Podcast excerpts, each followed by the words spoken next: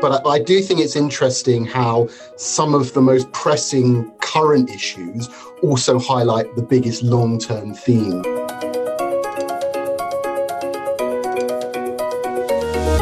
Welcome to this month's Thematic Outlook podcast, part of Cowen Insights podcast. My name is Bill Bird, Cowen Head of Thematic Content, and today we have a special episode focused on thematic investing. This episode follows the recent release of Cowen's Themes 2023 Handbook. Today, we're joined by two notable thought leaders in the realm of thematic investing. Elliot Miskin, Director of Thematic Investment at Fidelity International, which invests in multiple structural themes, including disruptive technologies, demographics, and sustainability, and Richard Speetjens, Managing Director and Head of Trends Investing at Robeco, where he manages Robeco Global Consumer Trends Equities and equity funds that invest in future themes and trends in the consumer sector and adjacent areas. Elliot and Richard, we're honored to have you on the show this month. Thanks so much for joining us. Thanks, Bill. Thanks, Bill. Today we have a great topic, so let's dive right in. Let's start at a high level. Thematic investing can mean different things to different people. Can you each tell us a little bit about what thematic investment means to you and your specific approach to it? Sure. So, for us, thematic investing is about explicitly capturing long term structural trends in our investment approach. Now, these trends might be technological, economic, social, political, or a combination. Uh, and their reach extends beyond the traditional sectoral or, or, geographic boundaries that we often use in investing. So, for example, uh, the conversation around electric vehicles, you know, the value chain touches upon multiple different sectors and, and geographies. And I think it's also important to speak about how we do it um, because not only do we have sort of different definitions of thematic investing across the industry, um, but we have different approaches. So Fidelity is, a bottom-up investment house, uh, and so it was important to anchor our approach to company-specific in investment research. Uh, you know, we rely heavily on our global investment research team with, with over 200 analysts who are on the ground in, in offices around the world. And we rely on them to identify the most exciting emerging themes at, at, an early stage. So we're able to connect the dots between a, a call with an industry expert in Toronto, with a, a, company management meeting in Tokyo, with a site visit in Australia. And, and we think this kind of bottom up global approach is, is the best way to, to understand a, a new theme. And then we take a kind of data driven scientific approach to assessing that theme. And that's to make sure it's, it's suitable for an investment strategy. So we've got our own proprietary technology that, that uses natural language processing and, and granular revenue mapping to build an investment universe. Uh, and then we analyze these universes against key criteria, including thematic purity, sustainability, investment upside, and universe diversification. And now, the reason why we do all of this is so that we can provide our clients with the best exposure to the theme. And we think clients are increasingly cautious of theme washing, uh, where uh, essentially generalist portfolios are, are, marketed as thematic, but really have kind of minimal exposure to a theme. Um, so we're really focused on providing our clients with, with investment portfolios where the securities over the long term are actually going to be driven by, by that long term trend we're investing in from Robeco's point, of view, I think, of course, there's a lot of overlap and, and, similarities. I mean, it's all about indeed capturing those longer term secular growth trends, which we observe in many different areas of the of the universe, whether it's indeed on the consumer space, in the financial space, in the enterprise space, in the healthcare market. And I think it's very important for us that we define investable trends. So they also should be investable. There should be a wide enough investable universe uh, uh, available right now. So we don't want to invest very early stage, but more when the trends have already become, let's say, more sustainable. Also, that there's more a proven business model, that there is a proven trajectory to already, uh, let's say, profitability or already a profitable uh, investment case to be made on the individual companies and, sec- and segments. Within, let's say, the trends we focus on, we try to identify who are the winners. Uh, so who are the companies who are going to benefit most? And part of that is, as, as Elliot already mentioned, uh, related to, let's say, the purity, because the companies with the purest exposure can normally benefit the most from these trends. But also, let's say, um, the, the type of companies you look for. So if a, if a trend is already more established, it's already already more well known who is going to be the winner in that in the respective trend. So it's better to identify those winners. If you're a bit more earlier stage, uh, then sometimes you have to buy a basket of, for example, let's say the picks and shuffles, so the suppliers of some of these trends, because it's not very well known uh, who is going to be the winner. I think a good example, for example, was uh, electrical vehicles or, or uh, other, let's say, hardware-related trends, where sometimes the suppliers are a best way to to capture the trend early stage, and later on you see who is going to be the winner in EVs, in smartphones, etc., etc. Um, sustainability for sure is is important, and, and Robeco has a long history in sustainability which we include in all our investment decisions and certainly also in in uh, in the thematic space. We have a couple of teams which are more sustainability driven, like uh, for example, smart mobility, uh, electrification of the grid, and things like that. Of course, which are driven by sustainable teams. But also, let's say within all our other investment teams, we look for let's say ESG integration in our let's say investment decision. But I think we'll come back on that topic later also uh, in this podcast.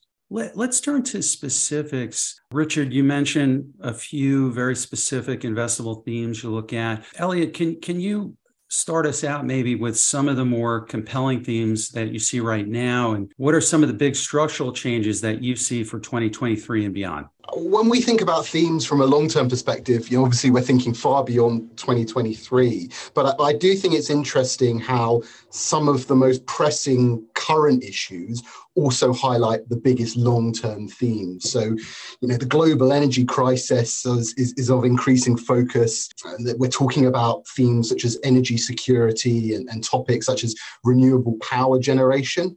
And it's interesting how a topic that was mostly discussed as an environmental issue has now been sort of thrust into the spotlight from a from a social and from a political perspective as, as well. And uh, Russia's invasion of the Ukraine is, is having a terrible effect on the, the global food supply chain. Uh, and, and that kind of heightens and, and, highlights the broader challenges we face over the, the coming decade on feeding a growing population in, in a more sustainable way. Uh, and the discussions we're having uh, in our politics, on inflation, on immigration control. You know, these these lead us to think about how long-term global demographic trends are, are going to impact the world. And then, of course, themes like digitalization uh, also remain extremely relevant, you know, particularly with growing conversations around digital privacy and, and new technologies like quantum computing and, and more advanced AI methods. So there's some of the things we're thinking about, you know, over the over the next year. Richard, let's bring you back in. You touched on a couple of themes earlier. What are some other things that you're looking at? Yeah, so indeed, I mean, everything related to electrification, renewable energy, uh, I think these are very relevant trends, and we, we have a long history there. And, and these have been trends which have been ongoing, but certainly now with more government support, I think these are only accelerating as we speak. Of course, also driven by, uh, well, the situation we're seeing in Europe, but of course, also you see in the US a lot of government support for all these kind of uh, initiatives. So I think that's one which is going to grow in importance, I would say, uh, for, for let's say, uh, trends and teams to be seen. The technological transformation of industries is, is one which we have seen, of course, for the last 20 years, and we expect it to continue also in the next uh, decades. I think probably what you see is that some uh, segments of the of the market are more advanced in the in the the, the uh, let's say the technological transformation. So industry in in for example con- the consumer space are certainly more advanced, like e-commerce or the advertising market, which has digitalized. But there's still very young industries as well, like uh, the, the enterprise, which is uh, running behind uh, education, healthcare. The fintech trend, of course, are, are very ones where let's say the trend is only a couple of years really started. So that's where a lot of uh, growth prospects are to be seen. Uh, and the last one I would say where we're also increasingly spending uh, and, and, focusing our time on is, let's say, the whole diversification of the supply chain. So you do see that given the political, uh, changing political landscape, you see that companies are changing their supply chain or lo- looking to diversify the supply chain. Uh, there's a lot of talk about the China plus one policy, so that uh, uh, companies are not only dependent in terms of China for their supply chain, but also China is, of course, changing themselves their supply chain as well to become less dependent and diversify their risks. Uh, we see companies doing nearshoring. Uh, so, uh, for example, the US is, is, using more places like Mexico instead of reshoring everything from, let's say, Asian markets, which also makes the, the, time to delivery for your products easier as well. So these are these are certainly some of the key trends we're observing right now. But as said, these are not things which will only work in 2023 because all the trends we are looking at are longer term in nature. So I would say this is this is one where the ones where probably was a little bit more interest in, uh, let's say next year, but uh, will hold for the next five to ten years at least. Let's zoom out to the market context. This has been a difficult investment climate, to put it lightly. Uh, I don't know about you, but this is my first pandemic. Given the backdrop of what some have termed a polycrisis, uh, including high inflation, rising rates, and slowing economic growth, what, if any, adaptations have you made to your strategy? So I think a lot of the, the issues that you mentioned have indeed created headwinds for, for thematic strategies, um, particularly those that have been associated with, with the growth style of investing. Um, so it's, it's forced us, and, and I think the broader industry as well, to really think about our range of thematic strategies and, and, and think about their role within broader asset allocation. Um, we've tried to, you know, within the boundaries of the thematic strategy and, and whilst maintaining thematic purity, um, to ensure uh, a, uh, a level of, of diversification and a level of kind of style tilt within, uh, within our thematic funds. So, for example, our, our sustainable future connectivity strategy balances exposure to the fast growth technology companies with some more defensive names like telcos that provide the, the network that enables this connectivity. Uh, and then in terms of asset allocation, you know, I, I, don't think thematic investing is only about growth as a factor uh, investing. I think some themes, uh, such as our transition materials or our sustainable nutrition strategies, are actually naturally aligned to more value or, or defensive factors. Yeah, I would say added to that. I mean, also here we have, of course, uh, um, seen how, let's say, the trends itself are not, I would say, aren't really affected by, let's say, the, the landscape in terms of the growth prospects in some cases. I think where we have made differences for sure is in in the areas where you saw a lot of capital going into this market because capital was widely and, and freely available, which of course led sometimes to very uh, unsustainable competitive environments because money was freely available. Uh, but also investors had a very long-term view. I mean, with rising interest rates, of course, the investment horizons have shortened. So I think we have focused increasingly within, let's say, the, all the, the team funds on the companies which already have a proven business model right now with a proven free cash flow and, profitability profile. Uh, and let's say the industries who are, let's say, on the longer term trajectory towards profitability is certainly more questioned now. So we have certainly reduced weight uh, within the respective uh, thematic strategies on these names for the time being. I would say, in general, as said, of course, in an environment where inflation will increase, it's very important to have a whole lot of companies which have strong pricing power because this gives them the ability also to put through cost increases to their customers. Uh, so focus on quality franchises company with proven business models, with proven, uh, let's say, profitability and, free cash flow generation, I think is what's very important. And those will also the ones who will hold up well in an environment where economic growth will slow down. But of course, the, price people are willing to pay for longer term high growth names has certainly come down in this new interest rate environment. And that's what we had to make some adjustments on. But I, feel in general, the, the teams itself have been unaffected. It's more the price you're willing to pay for these names is what has changed. Market corrections can also open up opportunities, right? What's rain for the parade is food for the farmer. Uh, what kind of opportunities has the recent market reset opened up in your view? So, in terms of opportunities, I think you know we've been uh, pleasantly surprised to see how, in certain instances, you know, our approach to thematic purity has actually driven outperformance. So, for example, you know, in our clean energy strategy, by focusing um, on uh, clean energy producers in the in the immediate supply chain rather than on broader users of clean energy. We found that we weren't invested in electric vehicles names which substantially underperformed. Um, I think it's also forced investment managers to think about the longevity of themes, you know, in line with what Richard was saying, and, and really sort of reevaluate and reassess whether those investment themes are, are still valid. You know, it makes you ask the difficult questions, and um, you know, I'm pleased to say in, uh, in in in almost all cases, when we're looking at the themes that we've launched, we're still happy with the the long term trajectory uh, of those themes and of those strategies. Yeah, I think what, what we have seen, and, and I think that's the difficulty of, of, let's say, investing in these more growthy type of stocks right now is, of course, we've seen an acceleration in growth during COVID period, which, of course, led to a massive re-rating for these companies. Now, of course, we're going into a phase where this growth will slow down also because of just tough comparisons. And the market is just in general figuring out what the sustainable growth rate for a lot of these higher growth companies is. Um, in, general, the, most of the teams, as I mentioned before, haven't changed, also because of COVID. Uh, some some uh, trends have even accelerated during COVID and now slowed down a bit because we're catching up to, let's say, a more normal environment. But what you see in general is that a lot of, let's say, companies who benefited from COVID were there only for a short period of time because they just were uh, in the market in the right point of time. So they have been selling off, but they also dragged down a lot of the quality franchises, which we think will will easily survive also in an environment where we're in right now. So the opportunities I would say in general are the companies who remain well exposed to these trends, have a longer term uh, strategy, have a proven business model. Uh, they're oversold in some cases as well because they're just sold with a lot of the growth uh, and quality names right now.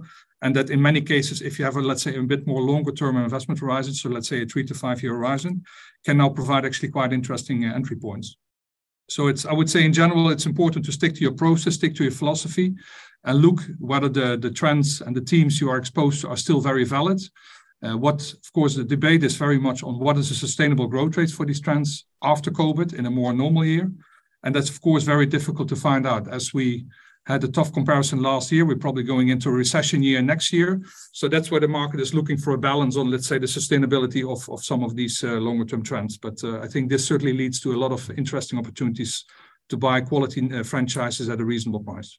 Let's shift over to risk management and concentration factors. Uh, given that diversification is one of the bedrocks of portfolio construction, uh, what do you do to try to avoid the risk that your portfolio becomes too anchored to one theme? Sure. So when we're assessing themes, one of the things that we are looking for is, is whether there's sufficient diversification within an investment universe to support a strategy, uh, or whether all the stocks are very highly correlated, for example.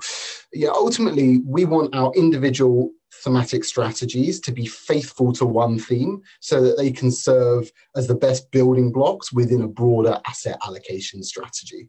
Um, but we also run multi thematic portfolios that invest across multiple themes. Again, thematic purity is crucial here because what you don't want is all of the underlying individual strategies owning the same stocks or having the same factor or style exposures. So we continually monitor the commonality between our individual thematic strategies so that we can understand where the overlap is and, and what style and, and factor exposures they have and make sure that there's um, uh, significant variety across our range. Yes, I, I, agree very much. And I would say if we look at, let's say, most of the, the, the strategies we run here at uh, Robeco Thematic Investing, that most of them have multiple trends within, let's say, one specific product. So, for example, if I take my uh, global consumer trends, we have a part focused on digital transformation, one is more on the emerging middle classes, one is more on health and well-being.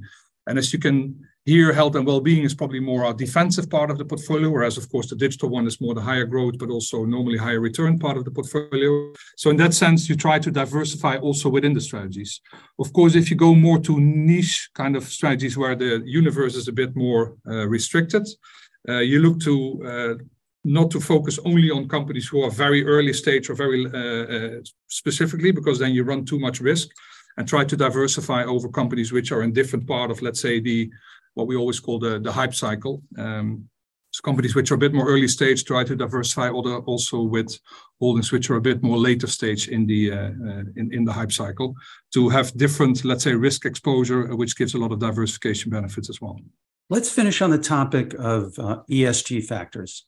Tell us how you incorporate ESG factors into your investment process. Let's start there. At Fidelity, we incorporate ESG factors all the way through from the universe definition through the theme assessment and, of course, the, the management of, of our portfolios. And when you're investing in companies on the basis of exposure to long term trends, that focus on sustainability is, is really heightened because of the investment time horizon. So our analysts evaluate companies separately on, on the most relevant E, S, and G factors through our uh, ESG V2 rating system. Also, when, when considering the, the long term time horizon, engaging with portfolio companies on key sustainability issues can be important. And we like to have you know, an ongoing dialogue with these, uh, with these companies through that, that time horizon. And ultimately, you know, as the regulatory landscape continues to evolve, you know, we expect the industry to continue to adapt. And, and of course, we, we ourselves will adapt to that. Yes, yes, I think very much uh, along the same lines. Robeco has been has a, a very long history in, in, sustainability investing, and I think it's very important that let's say all uh, from the start until the end, uh, ESG is being included indeed in in the the universe uh, screening, but also and of course very much in the fundamental analysis of the individual companies, where we take a we have a questionnaire which we which we often use. We have a lot of uh, as our research uh, analysts who are doing a lot of research on all, let's say, these ESG kind of topics, uh, where we have our own proprietary data sources, but also external data sources which we use. And I think a very important one, and I, I certainly as, as a PM that's very close to my heart, is, is becoming more an active shareholder ourselves. So engaging with companies on specific topics. We always try to pick a couple of uh, specific engagement topics every year where we uh, try to engage with a group of companies on specific uh, topics. This can be about um, uh, reusable plastics, it can be about cybersecurity, it can be about the social risks of gaming. I mean, there are many different topics you can think about. So there are, of course, individual engagement cases, but also certainly more broader cases where we engage with a, a group of, uh, of companies. I mean, ESG is, is not only about, let's say, looking for opportunities, but I also see it very much as a risk reduction tool. So uh, additional information in your, let's say, fundamental analysis on ESG topics can, can lead to red flags, which can uh, lead to extra uh, research you have to do on specific topics. This can be on accounting standard, but can also be on environmental policy or the way they treat their employees. Uh, so uh, we are certainly adding resources on that field as well to have and try to have an edge as well to see whether we can uh, get additional research on top of the fundamental research we do as as investment specialists. And how do you think about the material ESG factors that drive long-term value, and how do you see your approach evolving to ESG investing? Well, if, if I if I see it, Robeco, I mean the, the way it started, it was very much by uh, let's say we started with with the questionnaires which we which we sent to companies and the ESG information you have on companies. That's the way it has started. I think now it's becoming more, and then we had of course our let's say initially our more sustainably focused products. Uh, I think in the last five to 10 years, this has certainly become really mainstream in our firm, and we use it now across all of our strategies. So ESG is not only about exclusions, uh, but it's very much about, let's say, including ESG in your investment process and indeed engaging with the companies and, and try to set up the dialogue. I think that's certainly what has been the main uh. It's not only about exclusion and, and doing some research and sending some questionnaires, but becoming more involved in um, and let's say engaging with the companies. And as as Elliot said, I mean, the, the of course regulatory environment is changing quite quickly. Uh, I think it's also sometimes a risk that it really uh, standardizes the whole ESG practice for the whole industry, uh, which makes it also difficult sometimes to to differentiate as a as an asset manager versus your peers. But I think it's a good way, at least, that it for the regulatory environment forces us to all uh, take these extra information sources into consideration while making your investment analysis. But but sometimes it's also more difficult to differentiate and, and really say what what's your edge because it's it, it's commercial. Well, it's it's standardizes also the ESG integration for a lot of uh, players in the industry. So the, the advances in, in the industry over the last few years in particular have, have, been incredibly rapid. And I completely agree with what Richard was saying over the, you know, the the significant preference for engagement over exclusion. At Fidelity, we've moved from sort of V1 of our ESG rating system, where we had a single rating for a stock, to a V2, where we had different metrics on the ES and G side and, and more advanced materiality mapping as well. So it's becoming a lot more granular, understanding that stocks that may look good from an E perspective may not look good from an S perspective. Um, and on the thematic side, you know, sustainability is becoming um, even more deeply ingrained into not just how we manage our thematic strategies, but, but which themes we choose. So, for example, we've launched recently our sustainable biodiversity strategy and integrating uh, sustainability concerns within that strategy also interacts with thematic purity. So, how do we define thematic purity when it comes to a biodiversity fund um, and having to come up with innovative approaches, uh, uh, innovative approaches there as well. As we wrap up today's podcast, I want to thank Richard and Elliot for sharing their insights. This was uh, terrific, extremely helpful. And I also want to thank our audience for taking time out to listen. Happy holidays to everyone, and see you next month.